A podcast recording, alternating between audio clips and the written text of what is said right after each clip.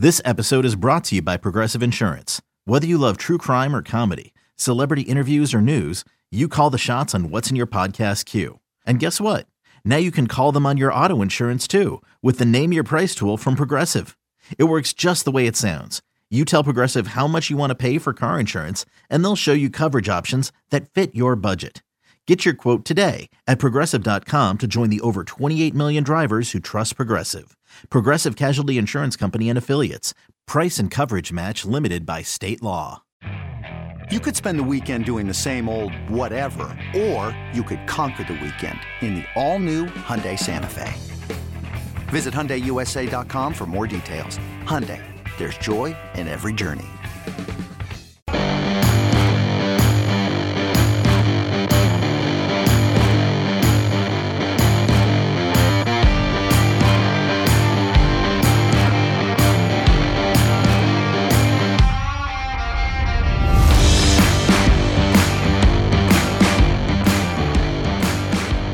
Hey, what's up? Hello, everybody. Welcome to Roll Pod, Alabama Sports Podcast from Bama 247. I'm Cody Goodwin here, joined today by Brett Greenberg, our recruiting writer at Bama 247. Going to talk a little Alabama Ole Miss today on the show. Brett, how are you doing, man? I'm doing good. Uh, you know, good weekend of football. Uh, Alabama Ole Miss obviously went the way a lot of Alabama fans wanted, and just with the slate yet last night was just crazy between Ohio State, Notre Dame, and just another good day of football. Uh, winning in my fantasy league as of right now. A lot of things can change, but overall, good weekend. How about you, Cody? It's not been bad. It's not been bad. Uh, we're recording this on Sunday afternoon. Uh, by the time this hits your podcast feed, probably either Sunday night or Monday morning. Um, but we're here to discuss um, Alabama's role in what was a pretty exciting weekend of college football, right? I mean, Brett, you hit it with Notre Dame, Ohio State. Um, you know, for those who stayed up late and watched Washington's offense, Pac 12 After Dark, that was fun to watch. Um, SEC action really kind of all over the South here. Um, and that obviously includes the Crimson Tide, 24 10 winners over Ole Miss. Uh, Lane Kiffin's snarky barbs were just that. They were snarky barbs. I think he was maybe hoping for a little bit of a better effort from his offense, which through three games, one of the most impressive offenses on paper, at least in the country, right? They averaged more than 500 total yards per game. They were putting up more than 50 points a game. Alabama held them to 301 yards and 10 points en route to a seventh straight win, I believe that is, over Ole Miss. And Lane Kiffin now 0 5 against his former boss, Nick Saban. I want to start here um, Brett, what was kind of your initial big picture minutia? Like, what was the biggest thing that stood out to you? I know you watched this game from home, and you've been watching all the games from home. Um, but watching this game unfold on Saturday, what was kind of the biggest thing that stuck out to you? Yeah, I think the single biggest thing is it's kind of multiple things. Honestly, it, you saw two different Alabama teams. I know you had a front row seat to it being in the press box, but that first half, you know, you got a little bit of booze there on Bryant-Denny. It, you know, you get the first and goal from the one. You don't score. It was kind of lackadaisical. The first couple defensive drives you see on the TV, at least, Jackson Dart's completing a pass, and that guy, the receiver, the tight end's running free, and it's almost 10 yards before you see an Alabama defender. And as an Alabama fan, you know, you're sitting there saying, oh boy, we're coming out flat. But, you know, get to the second half, and Kevin Steele lets that defensive line go free. Dallas Turner shows up. You know, maybe some question marks there of is he going to be that guy? He was uh, on Saturday. I think the defense played great. I think the offense did what Alabama fans expected it to do. You know, it, from the beginning, it was you don't need to be a playmaker, just distribute the ball at the quarterback position, Jalen Milroe. And the offensive line, you know, first half, it was just, you know, I think they let up nine tackles for loss. Second half, zero. They got it together, you know, a little, some injuries there in the first half, but they got together. They ran the ball. Jase McClellan, another great game. I think that second half, uh, performance was what most Bama fans wanted and thought they were going to get the entire year. So a lot of good momentum, you know, back in the SEC play. I like to think of it as two different seasons. You know, you get into the SEC play and you start to go, and hopefully, you know, this second half catapults them. You see it's back to back second halves of offensive line looking like it's supposed to do, and again, Jase McClellan running the rock uh, hard and ultimately came out with a win, and the defense just looked spectacular all game. Yeah, yeah, no, definitely a tale of two halves, at least on the offensive side of the ball, right? Because they, you know, field goal on opening possession, then they punted, and then they got all the way down to what third and goal from the nine. Milroe had that pick. Um, but then they bounced right back with the next possession. Uh, I know with the help from the defense and special teams on that block punt, um, but still kind of struggles, right? They had first and goal from the one, and they ended up losing 21 yards, kicking a 40 yard field goal. A little weird.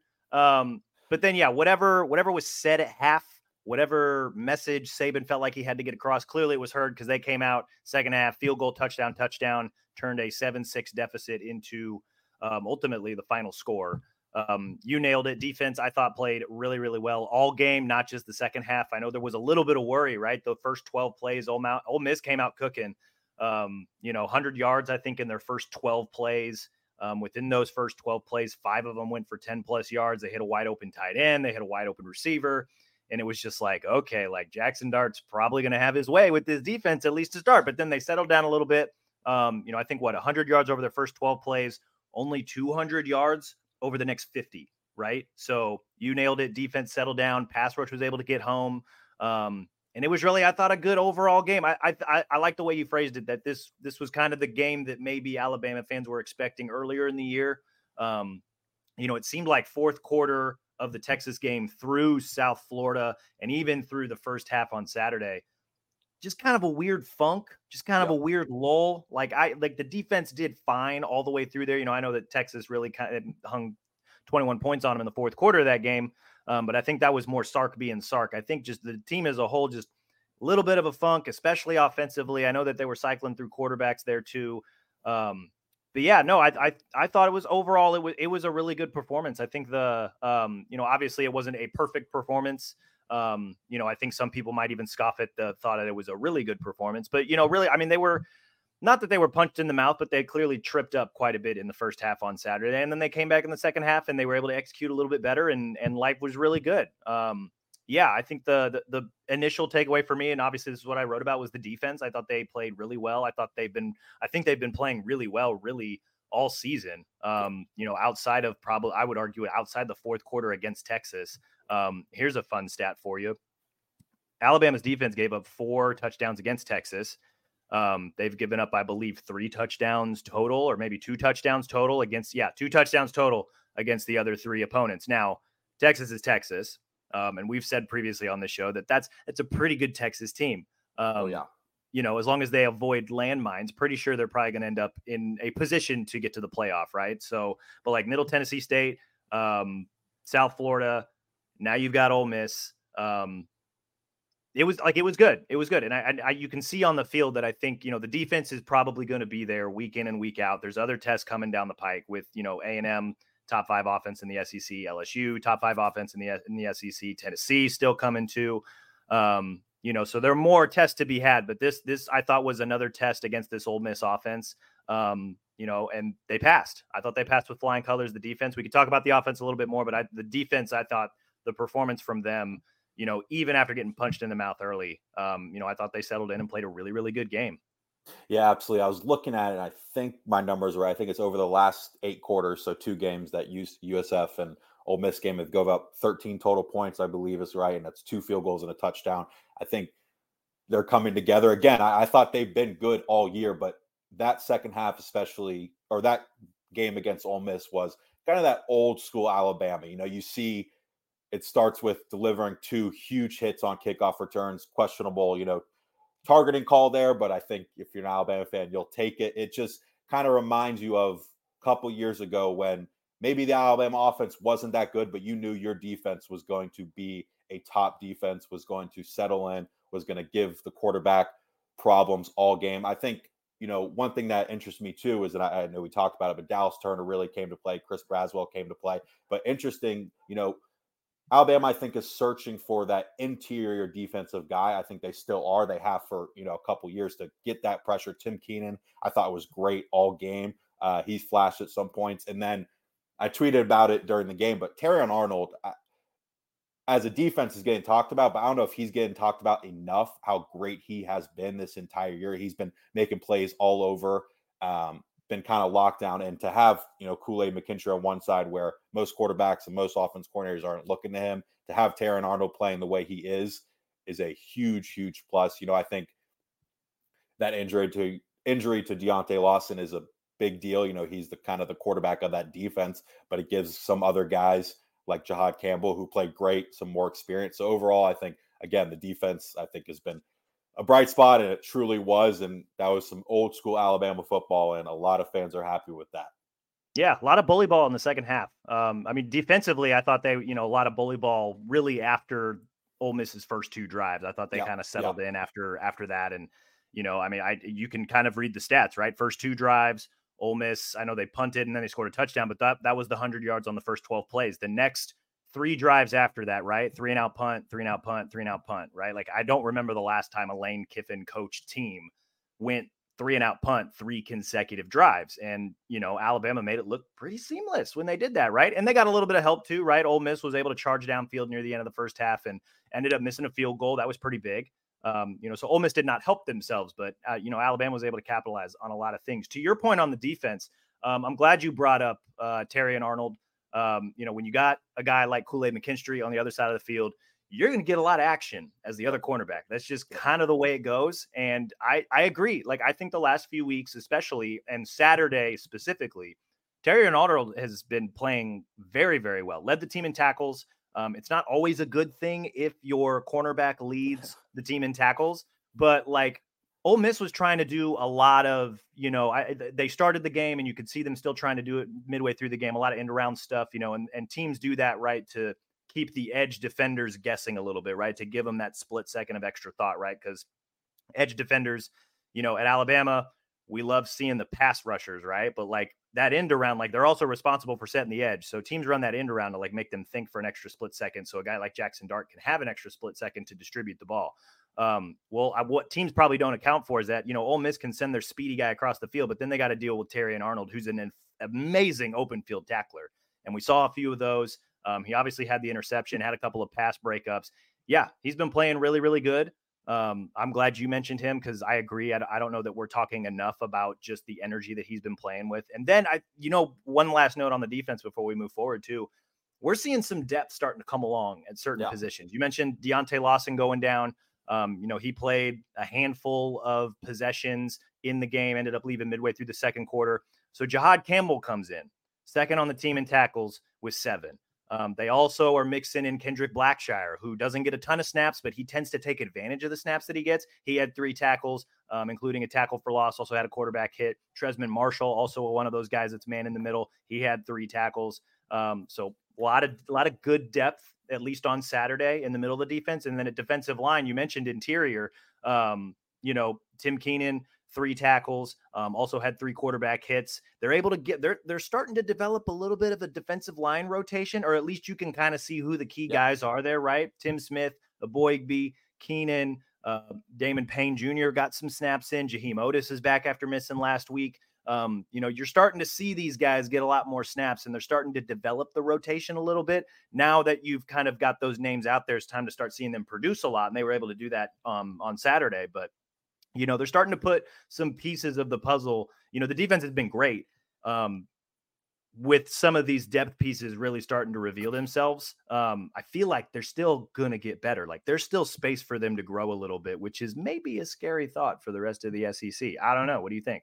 Yeah, I think you know spot on. And you know, I mentioned Terrion Arnold. I also want to mention Malachi Moore. I think he's been playing great. You know, when he first came in as a freshman sophomore, he was a very, very good player maybe the last year or two didn't play as much, but he's been very good. He's just extreme quickness sideline to sideline. They run those jet sweeps, try to get to the corner. He's always there making a play. And I think, you know, a guy that we've talked about at nauseum is Caleb Downs. He's just getting more and more comfortable. You know, obviously got thumped pretty hard in the USF game. Maybe welcome to college football moment. Maybe that was versus Texas, but he's continuing to get better. I think the defensive second, I think the secondary continues to get better. And yeah, again, I think they're molding together. I think uh, Freddie Roach and Kevin Steele is seeing who we can put in in certain situations to maybe give Dallas Turner a break or Braswell a break, whatever it may be. But yeah, I think their rotations are starting to fo- come into fold, and I, this defense is, I think, is only going to get better. I think just the biggest question mark is,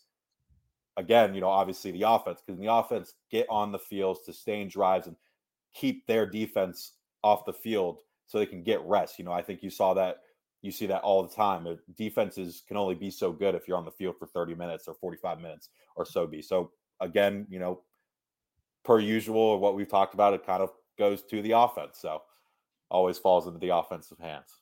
A little bit, yeah. Uh, one caveat when it comes to the de- defensive performance, I know Ole Miss doesn't have all of their superstars um, there. You know, they didn't have the full complement of weapons, right? Tre Harris, who had, I believe, four touchdowns in the first game. It was against Mercer, but still, anytime you score four touchdowns, pretty impressive. Um, you know, he was not in the box score. Didn't really see him out there at all on Saturday. Um, Quinshon Judkins, their star running back, um, he's been banged up. Um, I know they were able to get uh, Caden Prieskorn, their tight end. He was the transfer from Memphis. He actually had that big 21 yard catch and run early in the game.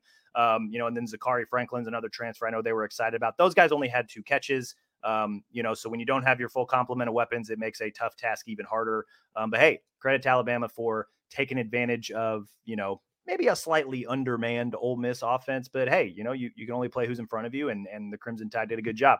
Um, those were initial impressions. Uh, Brett, watching from home, what was uh, one positive thing that you saw from the way Alabama played? I know we've talked a lot about the defense, um, the opportunistic offense, but give me give me one thing that you really liked um, from watching the game on Saturday.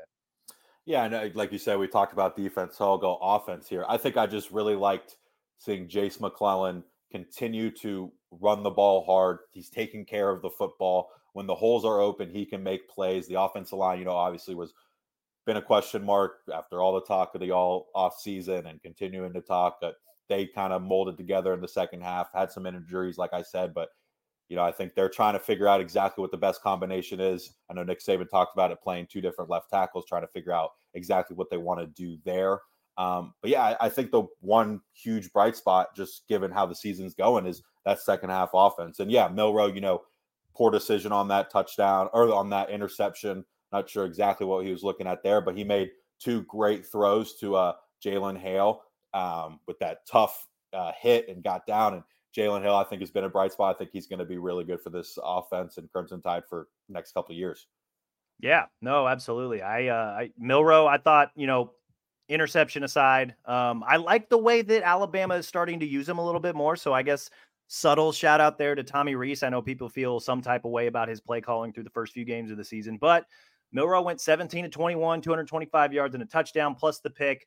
Um, also had, you know, you adjust for sacks about 40 or so yards rushing. And right away, early in the game, um, designed runs, right? Like I know yep. the first run he had, third and two, you know, he kind of he was scanning downfield real quick, tucked it and ran for 20 yards. But then a couple plays later, um, design run for 18, you know, and Alabama, we'll talk about this in a minute, just, you know, struggled to run the ball a little bit yesterday. Ole Miss's front seven, um, coached by former defensive coordinator Pete Golding.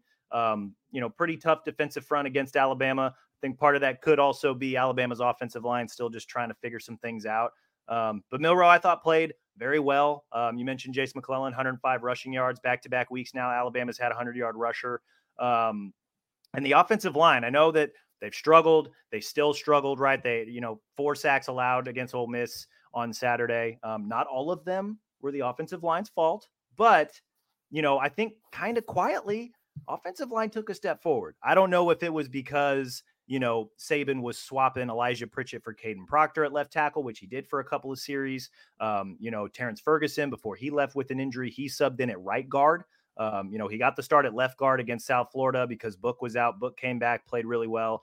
Um, but Ferg, you know, playing uh, in place of Darrian Dalcourt for a couple of series, it was nice to kind of see that versatility a little bit. Um, you know, here's here's some fun numbers that I found this morning. Um, only nine pressures allowed against Ole Miss, so that's that's a bonus. They had given with, up double digit pressures through pro. With, I believe, not to cut you off, but I believe that was all first half. I believe. Yeah. Yeah, so nine pressures total given up against Ole Miss um, after giving up double digits each of the first three weeks. So that's good. Um, the four sacks, all four of them. Again, not all of those are the offensive line's fault. Like Milroe's got to get rid of the ball. Milroe's got to throw the ball away. Don't put yourself in situations like that. But you mentioned, you know, four sacks, nine tackles for loss for Ole Miss, all of that in the first half. None of that in the second half. No sacks allowed. They played well. They were able to run the ball really well um, in the second half, not so much the first half. But like offensive line, I thought there was, there was a good step taken there. Like I thought that was I thought it was good. It's not they're not where they need to be. They're not where they talked about being. They're not even close. But it was better than what it's been the last few weeks. Um, and you wonder now that they get into SEC play if they can settle into a groove a little bit and maybe take some steps forward because that's, you know, and I've said this on previous shows here before.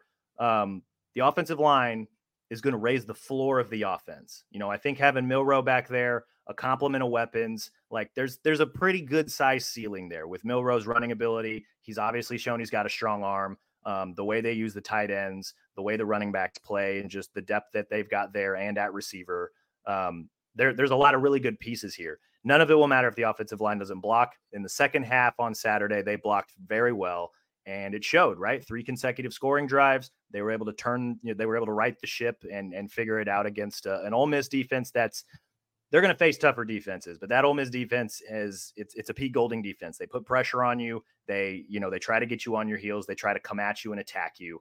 And Alabama handled it fairly well in the second half, I thought. And I think that starts with the offensive line, which is why we were able to see all the good things that we saw.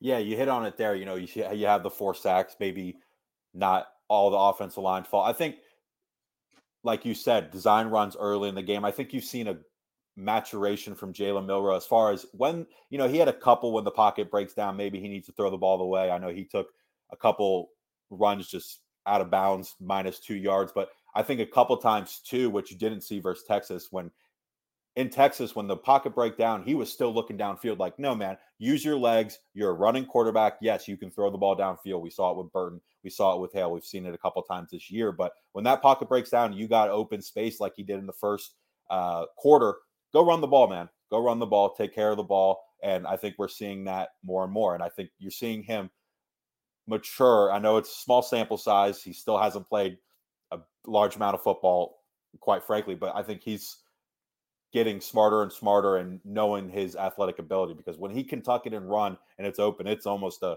first down, 15 yard, 20 yard gain, pretty much automatic. Yeah, yeah. Just kind of, you know, set the internal clock in your head so that when you feel that pressure or when, you know, one, two, three, now's the time to probably go and look for a running lane. Um, and that, like you mentioned, that that's something that's probably going to come with more experience. Um, you know, which now that he's gaining more of, you, I, I, agree with you. I think you can see the confidence a little bit. You can see him start to play with a little bit more flair, and um, I believe that that's going to be a good thing that's going to serve Alabama moving forward. I think one one of the good things that I saw, one really positive thing that I saw, um, and I know we just got done raving about the defense, but like I really appreciated like small incremental growth from the defense. And so here's what I mean by that. Against South Florida, you know, they won 17 to 3, whatever.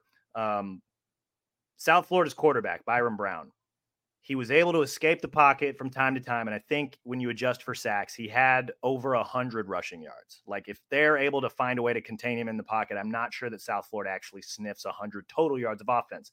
But because he's able to break out of the pocket, he had some pretty big runs. That was something that Saban talked about that was frustrated after that game. That was something that the D lineman talked about. Like, yo, we, we got to be a little bit more gap sound. We got to find a way to contain quarterbacks who can be mobile like that. So then here comes Ole Miss and Jackson Dart, who Jackson Dart the week before, like he's a fantastic passer, right? He ended, he came into Saturday um, six, number six nationally in quarterback rating, seven touchdowns to one pick. Like he's he's a great player. The one thing that maybe worried me a little bit was that against Georgia Tech, again, not a great defense, but he rushed for 100 yards. Like he was kind of the offense. The Ole Miss offense flowed through him that game, um, regardless of what other weapons were on the field. So I'm thinking, okay, how are they going to handle him? Here's how they handled him, right? Like he rushed for, you know, when you adjust for sacks, like I don't know that he rushed for hardly anything, right? It, without adjusting for sacks, t- six total yards. When you adjust for sacks, he rushed for less than 40. On top of that, 20 for 35 passing, 244, and a pick. After that 10 yard touchdown run at the end of their second drive, he didn't do anything. Like yeah. that was, you know, so that to me is like one, not only is this defense good, but two, they can very quickly learn from their mistakes, right? And they even said one of the keys of this game was kind of keeping him in the pocket, trusting the secondary behind him, and basically like beat us with your arm we're not going to let you beat us with their legs. And there were a couple times where he w- he got out of the pocket and ran a little bit, or the touchdown run was wonderfully executed. Like he just, you know, the, the Red Sea opened up and he just walked into the end zone. Um, but by and large, you know, if he's escaping the pocket, he's getting chased by two dudes, and the secondary's doing their job on the back end. There was a lot of pressures I thought in the first half, um, and even early in the second half, where you know coverage pressures, coverage sacks. The secondary did their job blanketing the receivers, and the pass rush was able to get home. And then you mentioned it, Kevin Steele kind of going back to that old school bully ball. dialing up blitzes in the second half when they're getting in the second and third and long to just put that pressure on them, you know, continually. Um, but I just thought like the lessons that they learned from, you know, a South Florida team that's again not not a great South Florida team. They're knee deep in a rebuild, but that quarterback showed a few things that it's like, okay, are these things that we have to worry about moving forward? Um, Alabama's defense showed like, no, we we can learn from our lessons. We can learn from them on a week to week basis, um, and that's a good thing moving forward because th- that Jackson Dart's not the last mobile quarterback who can also throw the ball really well that they're going to see this season. Um, you know, so that's you know a lesson that they can lean on when they get ready for, say, I don't know, Tennessee and LSU, right, with Joe Milton and Jayden Daniels. Like that's that's immediately what's going through my head because if you can't handle Jackson Dart doing that, those guys are going to give you all kinds of problems. So I thought it was really good for the defensive front seven um, to really kind of take care of that business and show that they can learn from week to week. Yeah, absolutely. I think historically, you know, in the Nick Saban era, anytime a team is going to give him trouble or give him a loss, it's typically a running quarterback. And, you know, Nick Saban talked about it at halftime when Dart, you know, the Red Sea split, like you said, and he just went in. He, he, he definitely had some words to say in in the uh, locker room halftime. Yeah, because you know he said he said uh, we were nowhere close. We we talked about it, and he, so like you said, to adjust and learn from your mistake, and that opened the the middle of the field wasn't open the rest of the game. Um, so obviously something got through to those guys, and that's a combination of Nick Saban. That's a combination of the veteran guys on the line, and a combination of Kevin Steele dialing up these blitzes and continuing to put up pressure. You know, at the end of the game, he just blitz, blitz, blitz, basically, and that's what Alabama fans love to see. Selling a little or a lot. Shopify helps you do your thing, however you cha-ching. Shopify is the global commerce platform that helps you sell at every stage of your business. From the launch your online shop stage, to the first real life store stage, all the way to the did we just hit a million orders stage. Shopify is here to help you grow. Whether you're selling scented soap or offering outdoor outfits, Shopify helps you sell everywhere. From their all in one e commerce platform to their in person POS system, wherever and whatever you're selling, Shopify's got you covered. Shopify helps you turn browsers into buyers with the internet's best converting checkout. 15% better on average compared to other leading commerce platforms. And sell more with less effort thanks to Shopify Magic, your AI powered all star. Shopify powers 10% of all e commerce in the US. And Shopify is the global force behind Allbirds, Rothy's, and Brooklinen, and millions of other entrepreneurs of every size across 175 countries. Plus, Shopify's award winning 24 7 help is there to support your success every step of the way. Because businesses that grow, grow with Shopify. Sign up for a $1 per month trial period at shopify.com slash odyssey podcast, all lowercase. Go to shopify.com slash odyssey podcast now to grow your business no matter what stage you're in. Shopify.com slash odyssey podcast. Selling a little or a lot? Shopify helps you do your thing, however you cha-ching. Shopify is the global commerce platform that helps you sell at every stage of your business. From the launch your online shop stage, to the first real life store stage, all the way to the did we just hit a million orders stage. Shopify is here to help you grow. Whether you're selling scented soap or offering outdoor outfits, Shopify helps you sell everywhere. From their all in one e commerce platform to their in person POS system, wherever and whatever you're selling, Shopify's got you covered. Shopify helps you turn browsers into buyers with the internet's best converting checkout. 15% better on average compared to other leading commerce platforms. And sell more with less effort thanks to Shopify Magic, your AI powered all star. Shopify powers 10% of all e commerce in the US. And Shopify is the global force behind Allbirds, Rothy's, and Brooklinen, and millions of other entrepreneurs of every size across 175 countries. Plus, Shopify's award winning 24 7 help is there to support your success every step of the way. Because businesses that grow, grow with Shopify. Sign up for a $1 per month trial period at shopify.com slash odyssey podcast, all lowercase. Go to shopify.com slash odyssey podcast now to grow your business no matter what stage you're in. Shopify.com slash odyssey podcast. Okay, so that that was the positive. What was one thing that you saw from this game um, that maybe frustrated you, had you worried a little bit? Like, what's one thing that you kind of want to see them improve on moving forward um, from the Ole Miss game? Yeah, I think it's you know it's been talked about a lot. It's probably low hanging fruit here, but kind of just the red zone offense. You know, we we like you said, first and goal from the one, and then you kick a 40 yard field goal. Not sure, truthfully, why Jalen Milroe's even in shotgun there. Um, you still got to snap the ball, and McLaughlin's had issues with that all season. I think he'll he'll be fine, but you know maybe some of the play calling right when you get down in the red zone. Just you know trust your offense. And I know it's t- tough right now with the way they're playing, but they're playing better. You know, trust the offensive line, trust Jase McClellan, or trust Jalen Milroe. You know, obviously he's still learning how to get through his reads and progressions and make a good pass and a smart pass in the red zone. But just you know, once you're in the red zone, run the ball. I, I think more or less, and that that's just kind of how I am as a fan stepping away and all of college football as well. Um, but I think that's maybe the one negative, the one thing that maybe was a head scratcher in particular. is just you know m- maybe run the ball there. Um, but yeah, overall, I don't think you know there wasn't that many mistakes. Yeah, like I said, it was the bat that very curious decision on the throw. I'm not sure what Jalen Milroe was seeing there on the interception, but then you saw it in the second and third quarters.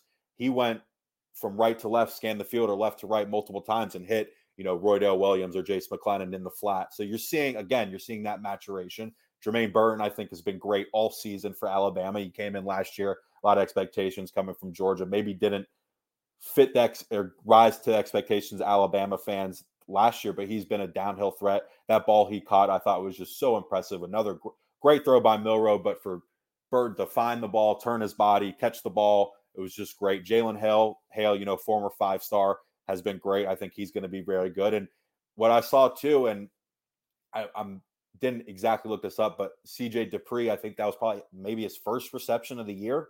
Um, getting him involved uh, Robbie Ouzts get catching balls downfield. I think Tommy Rees is getting more comfortable in this offense as well because you know we talked about it and people have talked about it. When you come to Alabama, you don't bring your offense, you adjust to Nick Saban's offense. I know Nick Saban's a defensive guy, but I think just like Jalen Milroe needs to get more experience and continue to mature, I think Tommy Rees does too. He's learning every game what they need to do to be successful, and he's seen that you know in the last two second halves of the games, and maybe he's getting a little cute with running shotgun on first and goal on, on the one yard line. But I think he's learning. I think the offenses continue to uh, improve, and it's just all about putting Jalen Milroe in positions to succeed. Yeah, no, hundred percent. I agree with you there. The, to your point on you know red zone offense, they they score so they you know five trips to the red zone, scored four times. Um, the op the, you know the lat the fifth one was the pick. Um, but four of those were three, uh, three of the four scores were field goals, right? Like, so that's not what you want, especially when one of them is like, you know, first and goal from the one. Um, you know, and a lot of us in the press box were kind of chuckling because, you know, later in the game when they had that third and short, oh no, wait, first and 10 issue, um, they just ran a QB sneak and gained two yards. And it's like, wow, what a novel concept, right? like, you got first and goal on the one, man. Like, you got a 225 pound quarterback who, you know, is very clearly emphasizing protecting the ball. Like, load up behind the big uglies and just push through, right? Like and, that's and just put those put those two tight end set in that you always run and run right behind them. Right. Yeah. Like you don't need to be in shotgun on first and goal from the one. Like you just you don't. Um, would I have liked to see that play play out normally without a bad snap, just to kind of see what they got? Yes, absolutely. But it don't make it complicated. You know, yep. I agree with you there.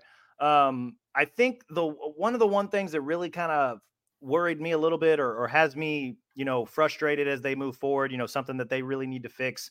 Um, you know, I gonna come back to the offensive line, gave them their props for pass protecting better this game.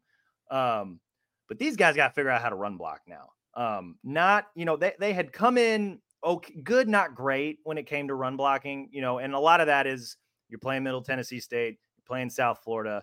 Um, you know, against Texas, they had virtually no rushing success whatsoever, at least not the way that you wanted, and definitely not the way that they had talked about it, right? Wanting to make people quit and physically dominate the opponents. Um, don't know that we've seen that part of it yet, especially when it comes to the run game. So Jase McClellan has a great game.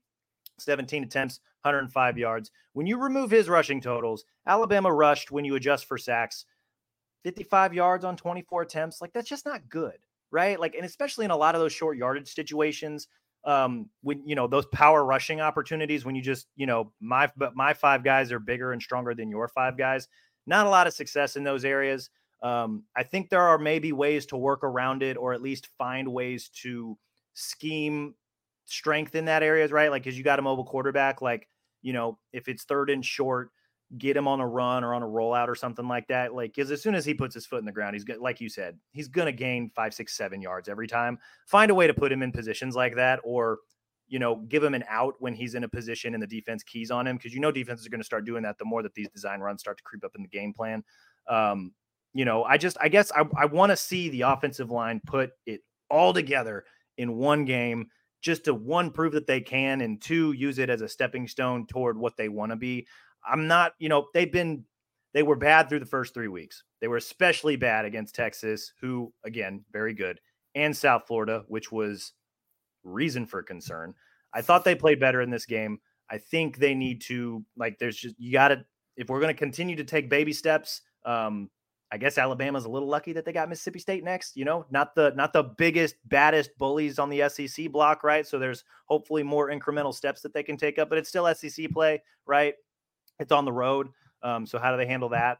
Um, you know, but I just I thought that I I want to see them do a little bit more. I want to see them take the, those steps. For, we saw them take step forwards in pass protection. I want to see them continue to take steps forward when it comes to run blocking.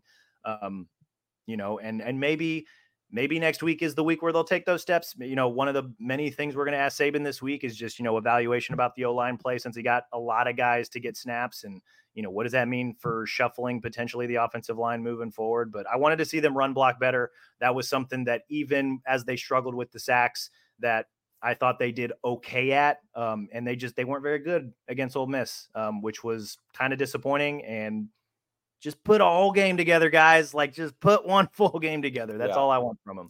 Yeah, I think one one more thing, if I had to, you know, nitpick too, is something that you haven't seen in Nick Saban's Alabama offense pretty much ever. Maybe last year and this year for certain, the pre-snap penalties just kind of head scratchers there. Not lining up, too many men in the backfield.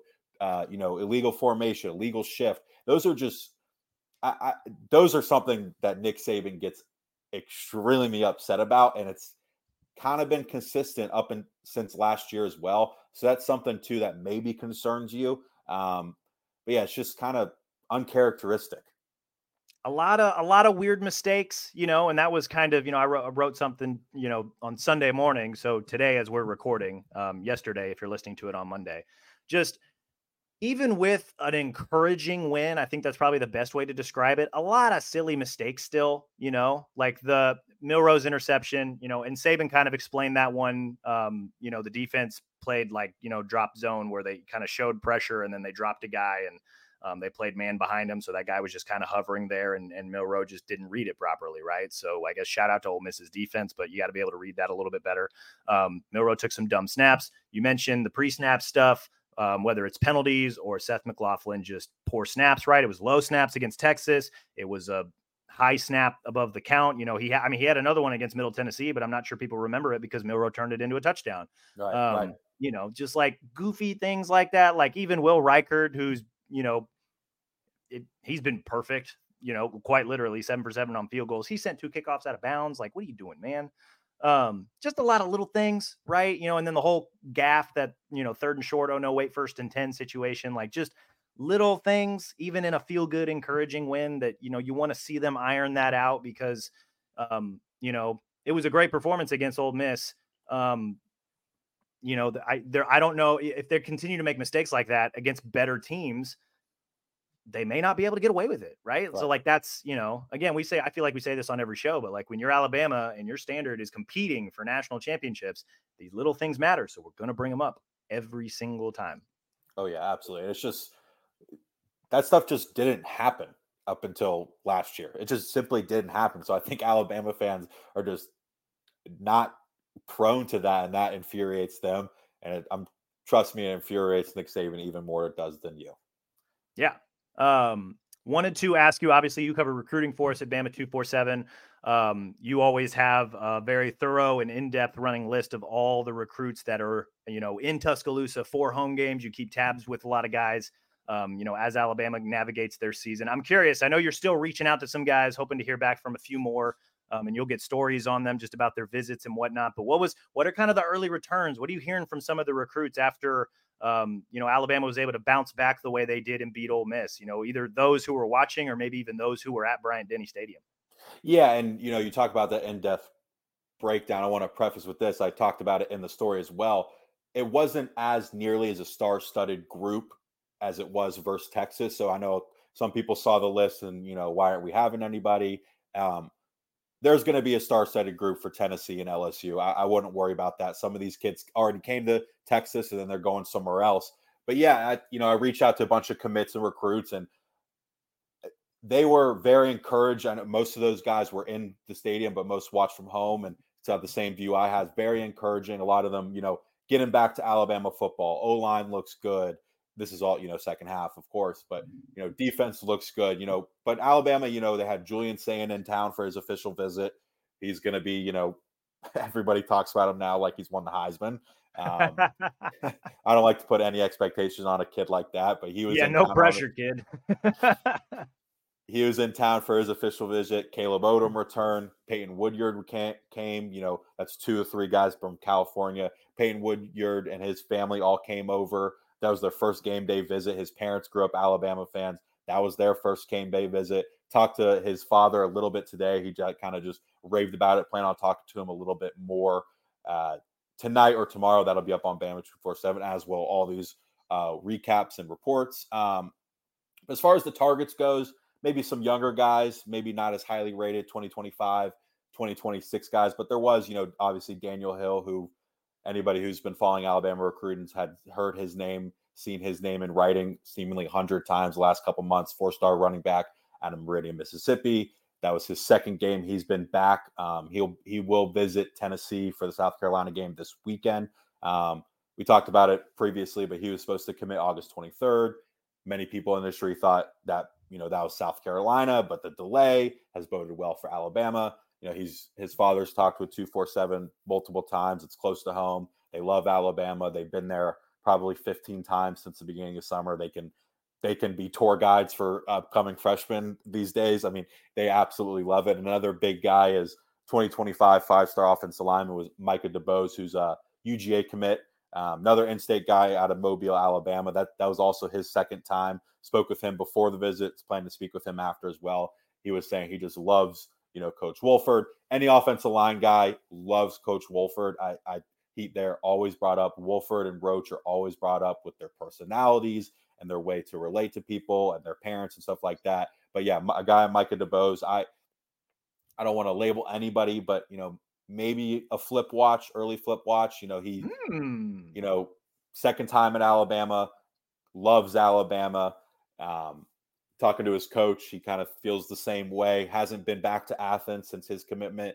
Didn't, you know, he could be. He, I'm sure he'll be back in Athens, but he didn't give me a date. I don't know if he's even looked beyond that far. Um, I think a lot of these 2025 guys are hearing from the committed guys and Ryan Williams and Jaime Ffrench and Dontrell Glover and Anthony Rogers and Mason Short. They're trying to build up that class. And I know it's only six guys right now with the addition of Antonio Coleman last week, but that's a very highly talented class. They're a very active class. Ryan Williams and Jaime Ffrench are in on everybody's recruitment. George McIntyre, who was at LSU over the weekend, he was in Texas. He was at the Texas game. I'm sure he'll return. Um, but yeah, overall, I think the main thoughts were that looked like Alabama football. I don't, and again, you know, fans, some fans will say, "Oh, we lost to Texas. We're going to lose every recruit." That's not the case. I, you lose six games, maybe that's the case, but losses happen. They've told me that too. It, it happens. Everybody that I talk to, Bama's still Bama, Nick Saban's still Nick Saban.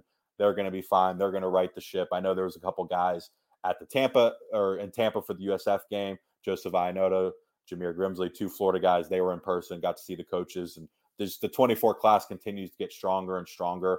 Um, they're going to add a couple more guys. We're still a couple minutes, a couple months away from early signing day.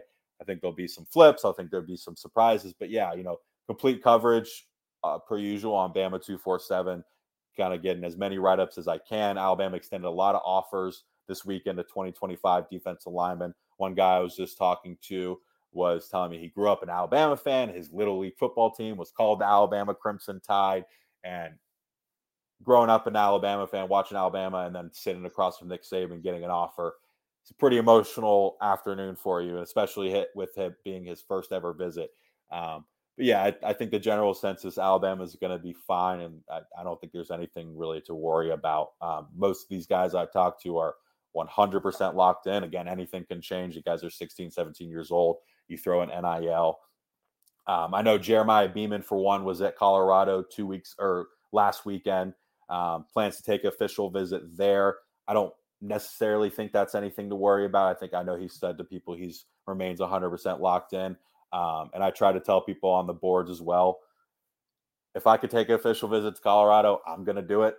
I'm sure you would too, Cody. Uh, me and my yeah. friends used to, used to talk about when we were little. Hey, who? What five official visits would you go to? And when I was, you know, younger, Colorado was not brought up. Colorado would probably be one of my main ones right now. So overall, every you know, again, general census, Alabama's in a good spot, and I'll continue to provide coverage and the best I can um, over on Bama two four seven, and then as well, you know, basketball becoming, you know, ever since Nate Oats took over, basketball has become equally as I don't, I don't know about equally as big, but he continues to bring in highly ranked official visitors. He just had 2024 five star Boogie Fland uh, on campus for official visit. He's actually got there Friday morning. He'll be there through the rest of the night. Plan on speaking to him as well. So yeah, just stay tuned to Bama 247 for all the all the recruiting and more that our great team does every day.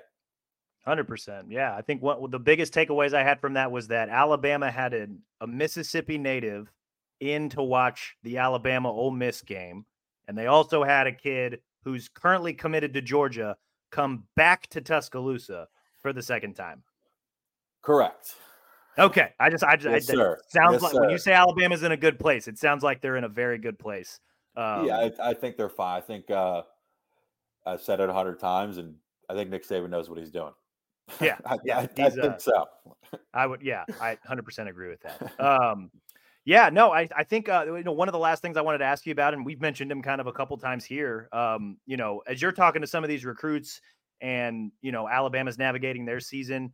I mean, how often do conversations come up with guys like Caleb Downs, for example, right? True freshman. I know he's a little bit of a different true freshman, but five tackles, had a pass breakup, thought he played really well on Saturday. And then Jalen Hale, uh, two catches, 63 yards, including a 33 yard touchdown reception where he, you know, rose above two DBs. I mean, that's a guy that's gotten a lot more snaps over the last few weeks. Um, you know, didn't play against Texas, but got some snaps against South Florida. Played about 20 snaps. He's got he's kind of figuring out a little bit of a role there, or climbing the ladder a little bit in that deep receiver room. Um, you know, are you talking to some of these recruits about the fact that you know not only are true freshmen getting opportunities at Alabama, but you know if you're recruiting you, they they think that you can take advantage of these opportunities, similar to like Downs and Jalen Hale and even Kadyn Proctor, who I thought played better on Saturday. Like, I mean, that's got that's got to be pretty cool for those guys to see up close, right? Oh yeah, absolutely. And you know, just like you or myself are in that position, you want to play immediately. And every kid you talk to definitely, you know, carries that same manner. But again, I think Alabama, and this goes back to the guys that they recruit, the coach staff they recruit you, you know, a couple years ago, the narrative is you're not going to play as a freshman, but we've seen it more and more. Like you said, Caleb Downs, Jalen Hill, Kadyn Proctor, and it's seen it. It's been on the football field. But a lot of these guys, too, want to come to Alabama because they know they can be developed. They know they can get to the league. It's kind of funny how many guys I talk to that know that will bring up, you know, two billion in NFL contracts, 74 active players. Like they're doing they're doing their homework too. And of course, again, you want to get I was going to say, I wonder what the message is from the Alabama coaches. You're right. it's in every every pamphlet, every slideshow, every text message, you know. Uh, voicemail, everything. But yeah, you know, these guys know that they can come, they can get developed, uh, do what they need to do, play against the best in practice every single day. Iron sharpens iron. And yeah, like you hit it spot on. Seeing these guys play and be productive as a freshman is another great thing for Alabama recruiting. And 100%. you know, I was just looking today. I was looking at the Dolphins schedule because you know they put up 70 points this afternoon, which was Sunday. Uh, we're recording on Sunday, and I was pretty good. To, starting October 15th, the next three weeks you have Tua versus Bryce, Tua versus Mac, Tua versus Jalen. So that's a little bit more recruiting material for you there for for a team that can't develop quarterbacks. Uh, you know, put that on a poster and hang it hang it in the it, football facility it may be up there already.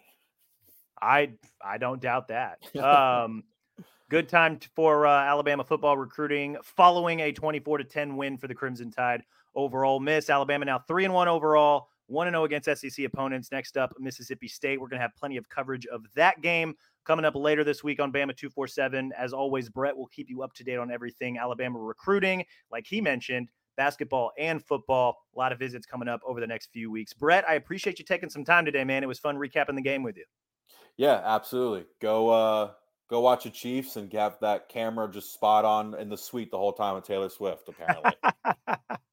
um man, I'm running out of Taylor Swift song references because the last two shows we've been having to talk about Taylor Swift. I don't remember why it was brought up um two shows ago. But then obviously the way Lane Kiffin was poking at Nick Saban, uh, Rodak and I had to lead off the last show with it. But here we are. I, we're just a Taylor Swift podcast now, apparently. Uh, well, welcome to Bama two four seven. Uh, shout out Talty and Rodak for being being in the know and knowing Taylor Swift. they uh you you could you could argue that they were definitely ready for it um and they were filling the blank space with a lot of good stuff uh-huh. um, that's all we've got today guys we'll be back uh later this week probably to break down the news of the week as well as preview alabama mississippi state um, either going to be me and Rodak or me and Talty. We'll kind of play that one by ear and see you guys either Wednesday or Thursday. In the meantime, though, be sure to rate and review the show wherever you listen to your podcast Apple, Spotify, even our Bama 247 YouTube page. Subscribe to Bama 247 and 247 Sports. Guys, you can get a subscription for a dollar a month to start and then just $10 a month thereafter. For the best coverage of your favorite team, take advantage of that deal, especially if you're an Alabama fan. For Brett, thank you so much for listening today. We will catch you guys down the road. Talk to you again soon.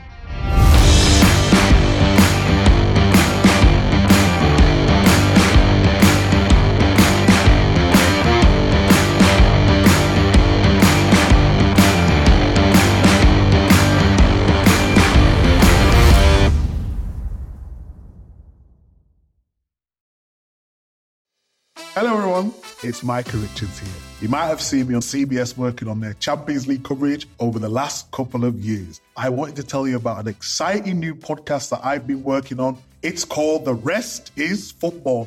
It's me, alongside Gary Lineker and Alan Shearer, two absolute legends of the game. The show combines topical debate from the world of soccer along with outrageous tales from our careers. And I mean, outrageous. Just search the rest is football wherever you get your podcasts. All the best from Big Meats.